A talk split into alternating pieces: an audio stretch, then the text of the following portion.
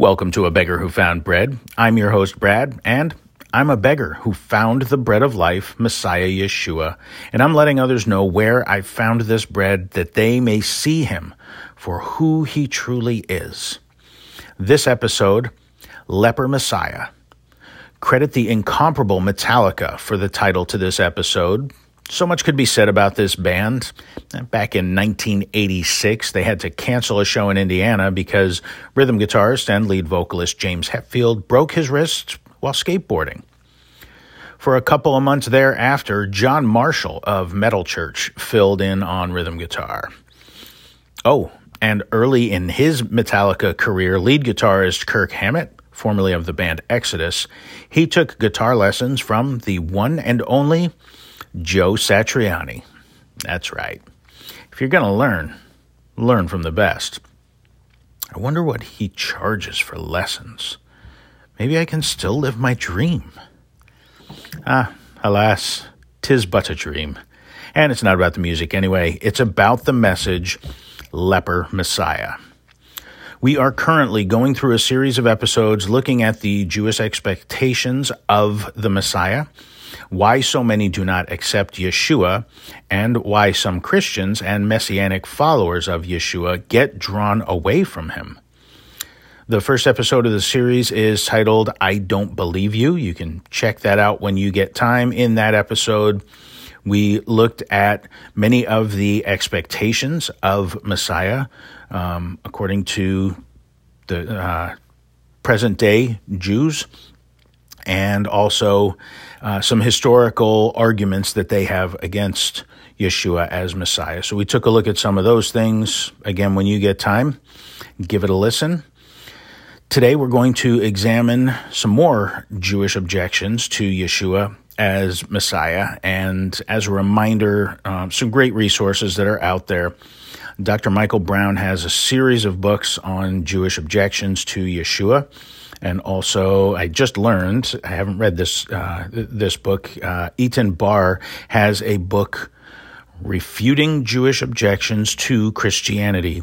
And Eitan Bar wrote a favorite book of mine, Reading Moses, Seeing Jesus. I highly recommend that book. Very well done. Appreciate that one. And so now we're going to jump in and take a look at some more objections. A major theological objection to Yeshua as Messiah is that Jews do not believe in a Trinity. And first of all, we need to all acknowledge the word Trinity does not appear anywhere in the scripture. We have to accept that and acknowledge it because it's a fact. It doesn't, it's not there. The argument that is commonly brought up is this would be idolatry as it is thought to be worshiping three gods, so be idolatry, polytheism. And of course, we do not believe in three gods. We believe in one God, the God of Israel, the God of Abraham, Isaac, and Jacob, Yahweh or Hashem. He revealed himself to us to the world through his Son, the Messiah, Yeshua, who is the express image and reflection of Hashem.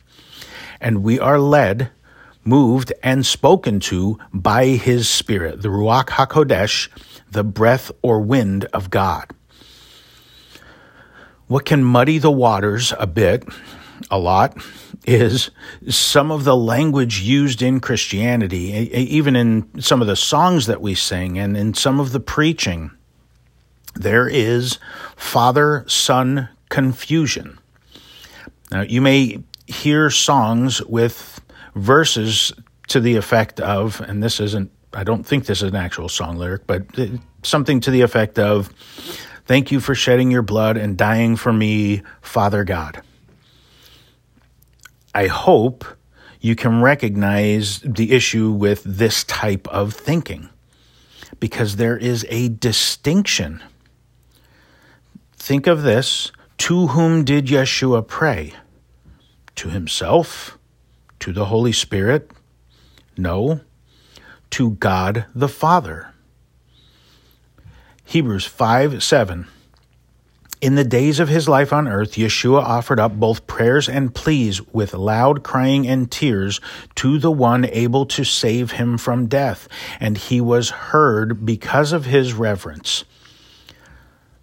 So we see there is a clear distinction here. Yeshua offered up prayers and pleas to the one able to save him from death God the Father. So there is a distinction. And we read in the Gospels of Yeshua crying out to the Father to let the cup of suffering pass. And he says, Nevertheless, not my will be done, but your will be done. We can see there is a distinction here. And I think we, followers of Yeshua, Christians, need to be cautious in how we portray these matters. We don't read of the Father praying to Yeshua or the Holy Spirit for that matter. As always, please study to show yourself approved of God. And th- there's even a version of the Bible that has inserted the name of Jesus into the Old Testament writings in the place where most English versions have the word Lord, all caps. So what's written there in Hebrew is Yod He Vav He. What we would commonly say Yahweh, Yahweh, Jehovah.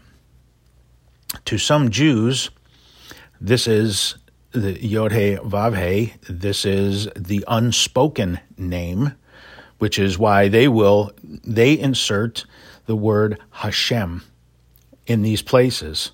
And they do this because they do not believe that the name should be written or spoken.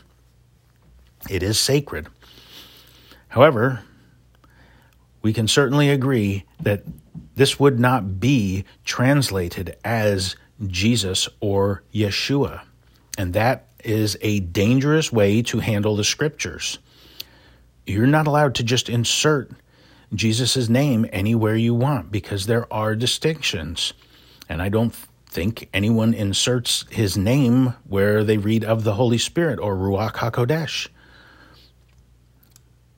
So, I, again, just be, we have to be cautious. We have to be careful with how we're handling the scriptures, and certainly um, for those who who translate and write versions of the scriptures, yeah, that should be done incredibly prayerfully and carefully and with great fear. So, as to the uh, triune nature of God, and again, there are those distinctions, but let's look at the Hebrew texts because, in the same way, the Jews do not believe in three gods, nor do I, and I assume, nor do you. Once again, we put ourselves in a position of attempting with our finite minds to grasp and encapsulate the infinite God. Here are proof texts to support a plural nature, or if uh, a triune nature of Adonai Elohim, the Lord our God. Genesis 1:26. Then God said, "Let us make man in our image, after our likeness." Let them rule over the fish of the sea, over the flying creatures of the sky, over the livestock, over the whole earth, and over every crawling creature that crawls on the land. He said, Let us make man in our image, after our likeness. Plural pronouns, us, our. Then in the very next verse, we read, God created humankind in his image, and in the image of God, he created him, male and female. He created them. He and his singular masculine pronouns. So, what's going on here? Well, the word translated as God in many versions of the uh, of the scriptures is the Hebrew word Elohim. And in Hebrew, it's important that we recognize the letters I am at the end of a word denotes it is plural. Elohim is a plural word. So there really is not an issue or inconsistency with acknowledging a plural or triune nature of God. In the Shema, found in Deuteronomy chapter 6, which starts at verse 4, we read, Hear, O Israel, Adonai Elohim, Adonai is one. Love Adonai Elohim with all your heart and with all your soul and with all your strength. Adonai Elohim, translated English, is Lord our God, right? Love the Lord our God. He is one. Adonai Elohim, Adonai Echad.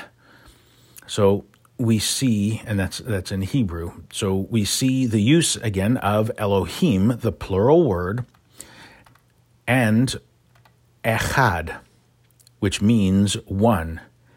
In addition to it meaning simply the definition of one, it carries with it the understanding of altogether one.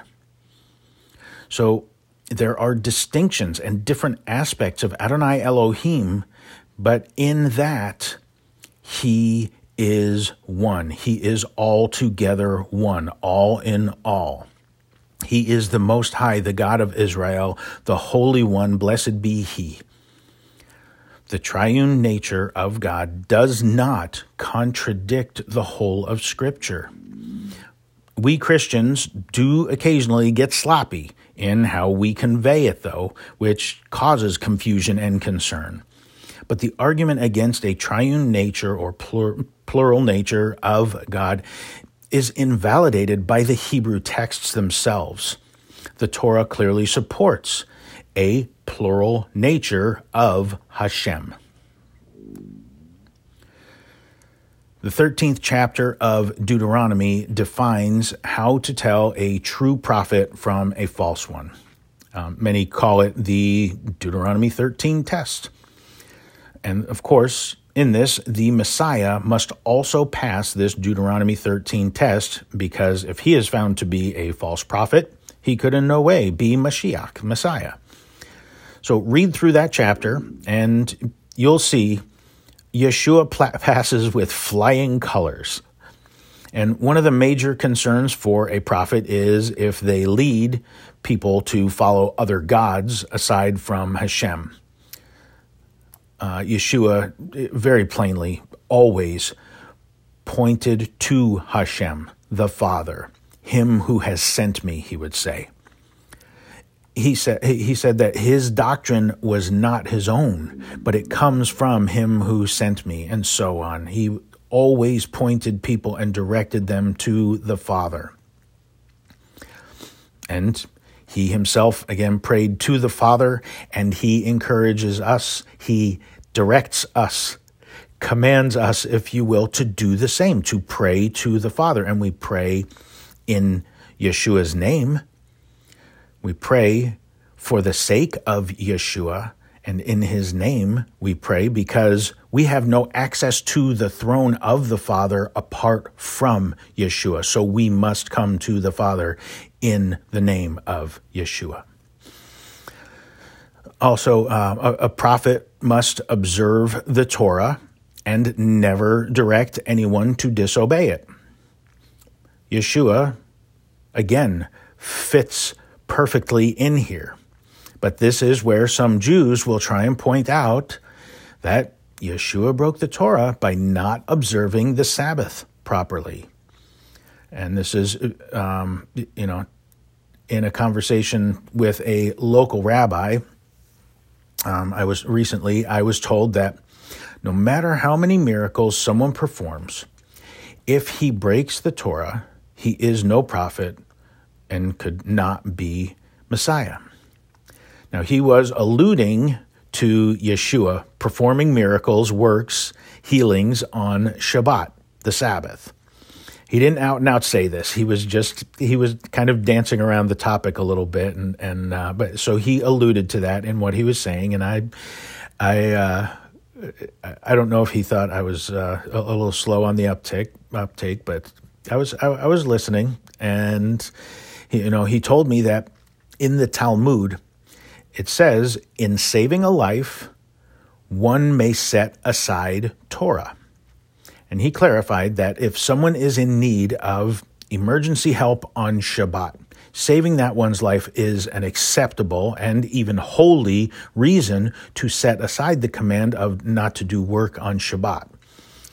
He implied that only emergent life saving actions may be taken. And he gave me um, three, three exceptions to this rule of you know saving saving a life, uh, setting aside Torah to save a life, and uh, they, they were all uh, all circled around like if someone threatened your life or the life of another, either on Shabbat or any other time, but to save your life, they insist you bow down to an idol or have intimate relations with someone who is not your spouse, and so forth. If your life is threatened and you do not set aside Torah to save a life in that case, um, and you know to bow and worship or to deny your faith, those kinds of things you you would be martyred for your faith in in those cases, and that would be that would be um, a, a, righteous death, and that would be uh, what you are what you are commanded to do. So, it is well documented that Yeshua healed on Shabbat, and this was a common charge levied against him, leveled against him um, by by his the rulers of his day, the religious rulers of his day, uh, Pharisees and Sadducees. So, present day Jews still use this as evidence against Yeshua as Messiah, since these healings were not necessarily emergent. There is, you know, a couple of examples. There's a man born blind, so he's been in that condition a long time. Um, another man who has been paralyzed for 38 years. And these, uh, these would not be deemed quote unquote life saving healings according to, uh, according to the rabbi and popular Jewish understanding today. And so I just I listened to the rabbi, uh, um, and again he did not overtly say this is why Yeshua could not be the Messiah. He was kind of going about this in a very roundabout way. And I really I didn't put two and two together till after I left my visit with him. But when I arrived and shared a bit about myself, we were just getting to know each other and the rabbi asked me what I did for a living, so I told him that I'm a substance abuse counselor. I work with men and women who struggle with addiction. And he said, "You are saving lives." And I smiled and I thanked him. He said, No, you are saving lives, and to save a life is to save the world. And he explained that that uh, expression comes from the Talmud. To save a life is to save the world. And he shared the, uh, a, deeper meaning of it, which was really beautiful, and I, I appreciated greatly. And I was humbled to hear it.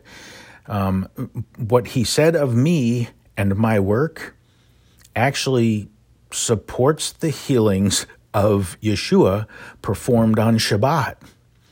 If I, in counseling men and women who struggle with addiction, am saving lives, and it is permissible for the sake of saving a life to set aside Torah, then certainly what Yeshua did on Shabbat was saving lives and saving the world.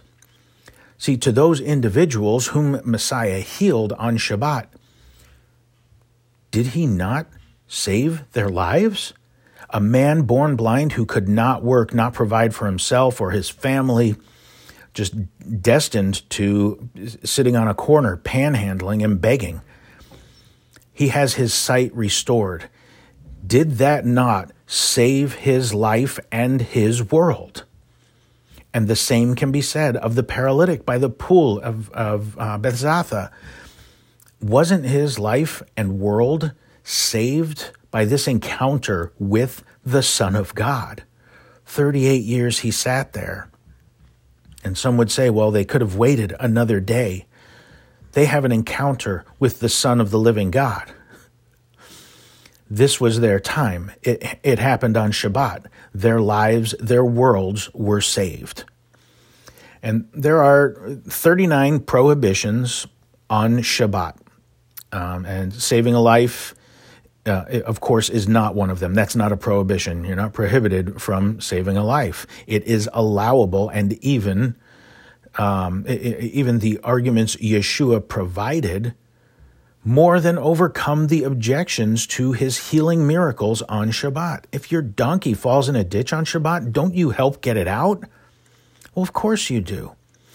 Loving your neighbor must be allowable on Shabbat.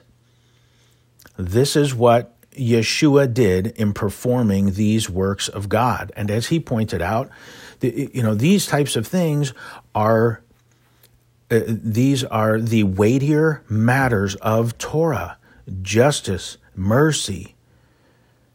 Those are those are the weightier matters. Loving God with all our heart, soul, and strength, and loving our neighbor. And what does that look like?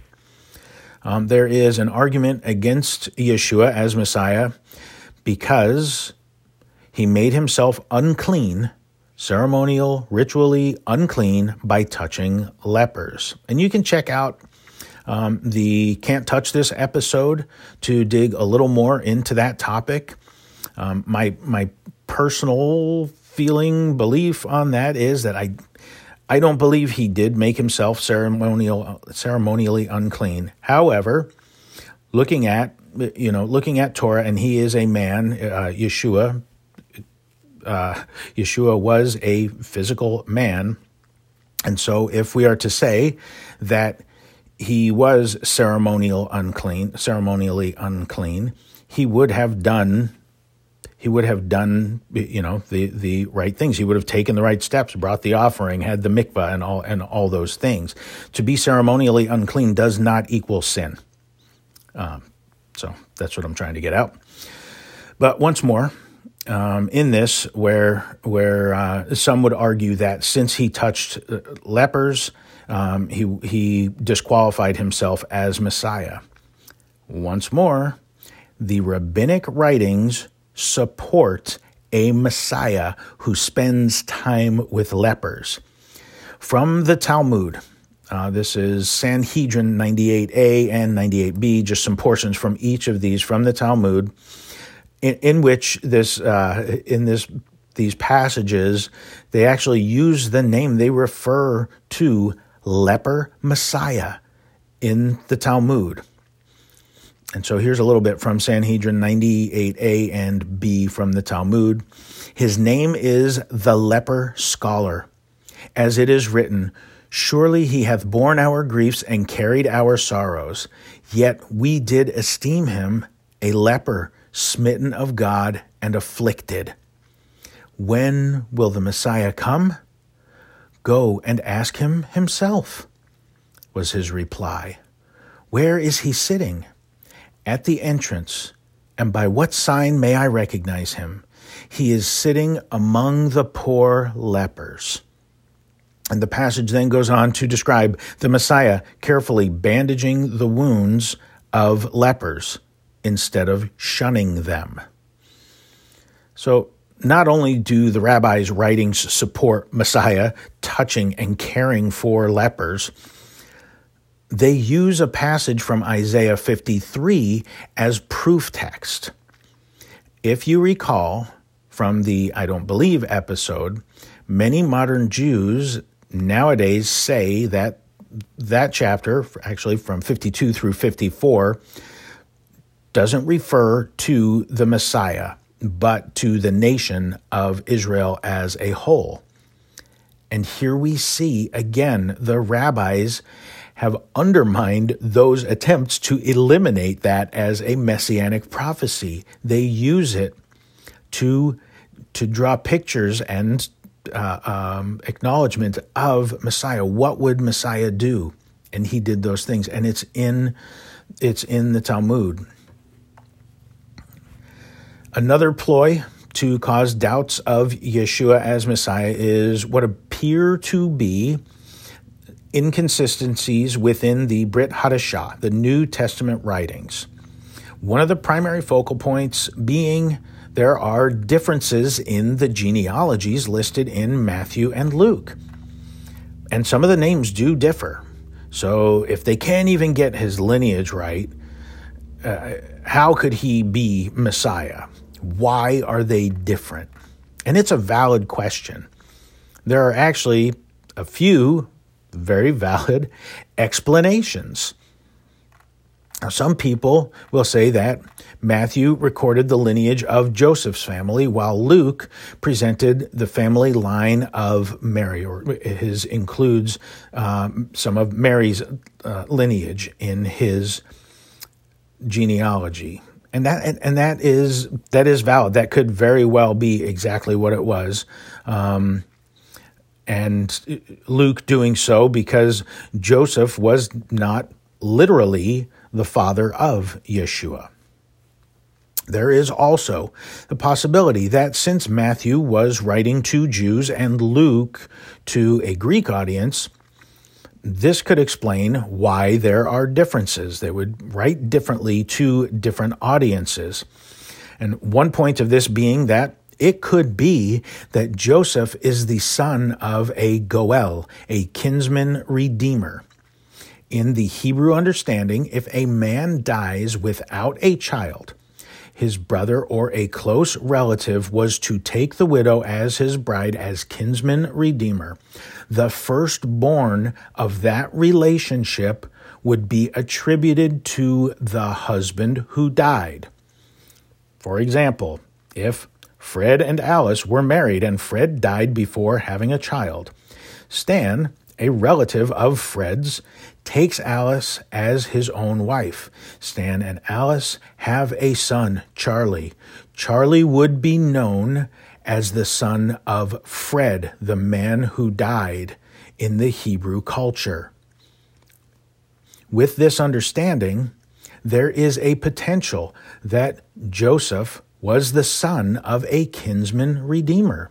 So Luke, writing to Gentiles, Greeks, he would use the name of the man Heli who raised Joseph, whereas Matthew, writing to Jews, would refer to the first husband, Jacob, who died.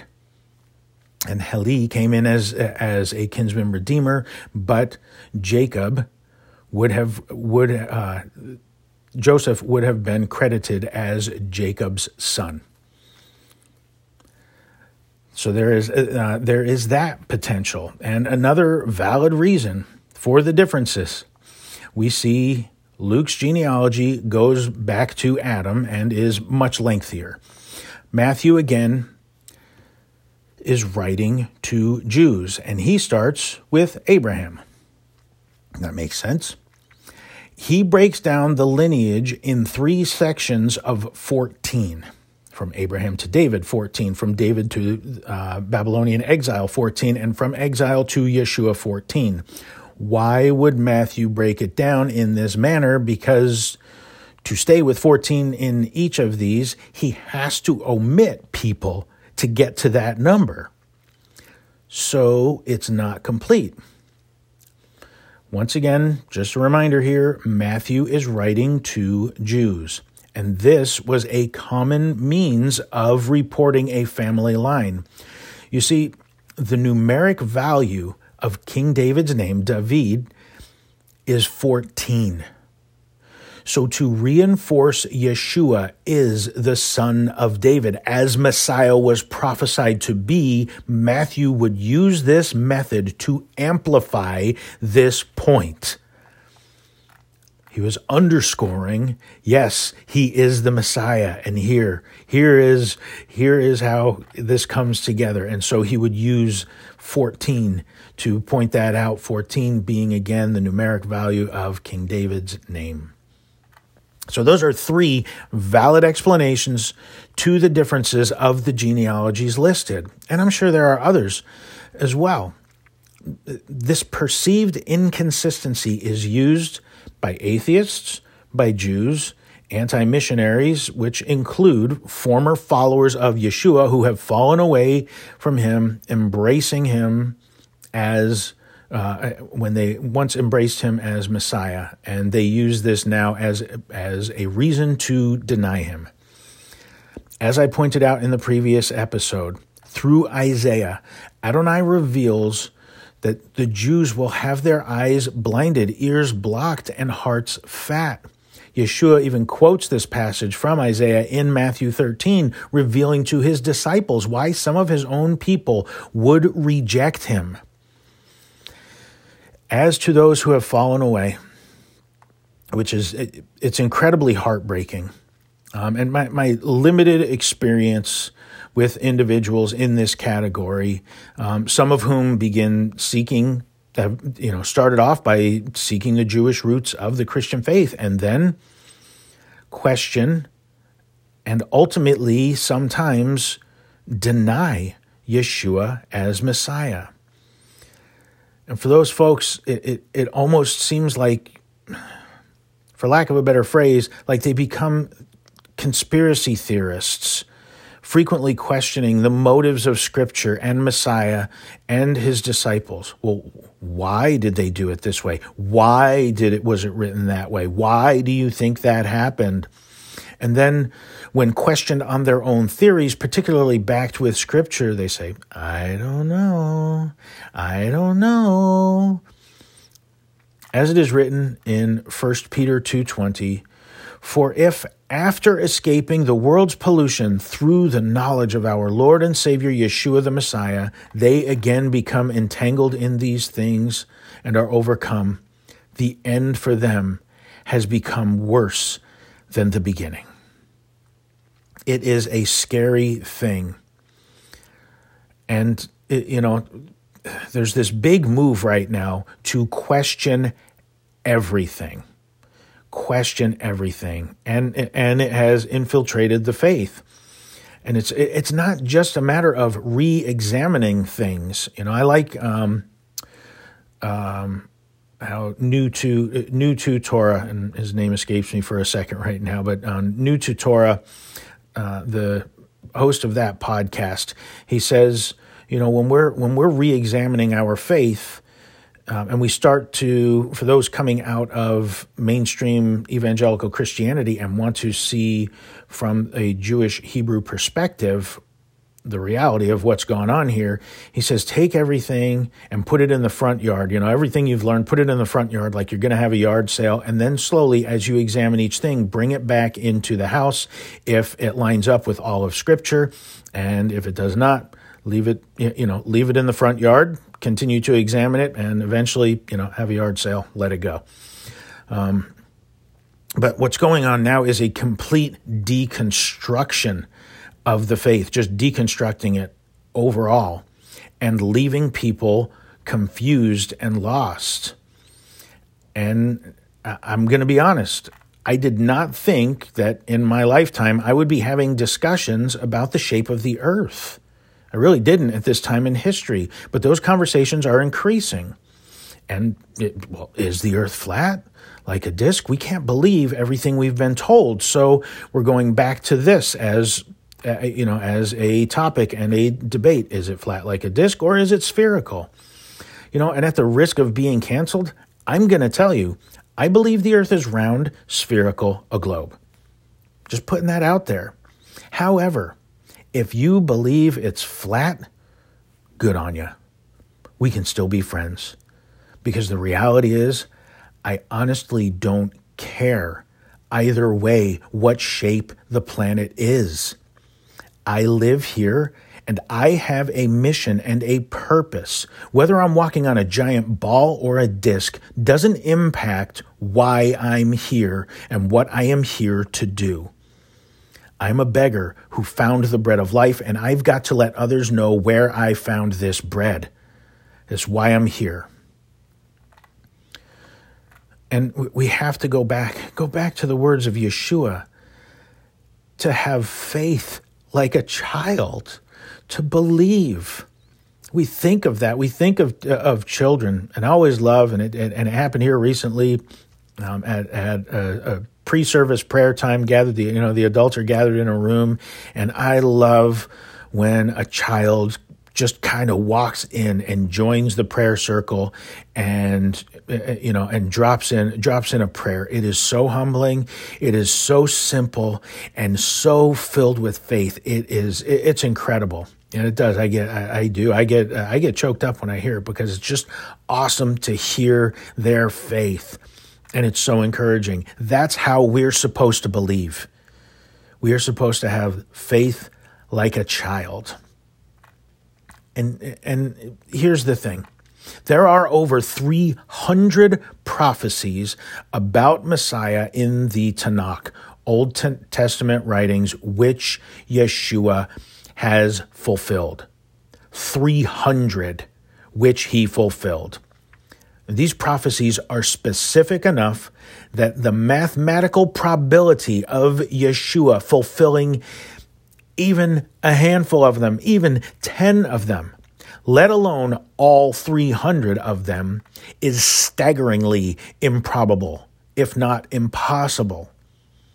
So if someone wants to turn their back and ignore all of that evidence, that is his or her prerogative. I can educate people, but I can't force them to understand or accept. Ultimately, all any of us can do is plant and water seeds. It is God who adds the increase, and only He can open the eyes and ears and soften hearts. I will say one you know one thing that I find incredibly disturbing is for those who have fallen away who have who have decided they will no longer pursue or follow Yeshua as the Messiah they deny him if that's your decision then move forward with your life. Um, and whether that means that you um, go through the proselytization process and become Jewish and start attending a synagogue, good on you. Go do go do your thing, um, and, and and move on in that. But what is so concerning is what they really like to do is infiltrate into Christian circles, either at Christian churches, um, you know, mainstream or within messianic communities. And they come in and they plant these seeds of discord, and they are disruptive and destructive. And that's and that's what they go in to do. And that that isn't anything that that God would call us to do. And so it's it's very discouraging when when I see that or hear of people doing that. Like you know what? If if that's the realization you've come to and that's what you want to believe, go wear it out, cowboy. But don't come in and try and upset and cause divisions in other bodies because of what because of where you've allowed yourself to go. Rant over for this moment. In any event, I appreciate your time. I appreciate you listening. Um, please study to show yourself approved of God. And Lord willing, there will be more with this series, which I hope is blessing you, challenging you, and providing you with some better understanding of the questions and how uh, how a good look at the scripture really answers and overcomes all of these objections. Until next time, May the favor of our Master Yeshua, the Messiah, may the favor he found in the eyes of our Father be upon you, and may the peace of God, which passes all understanding, be yours in Messiah Yeshua. Chen Shalom.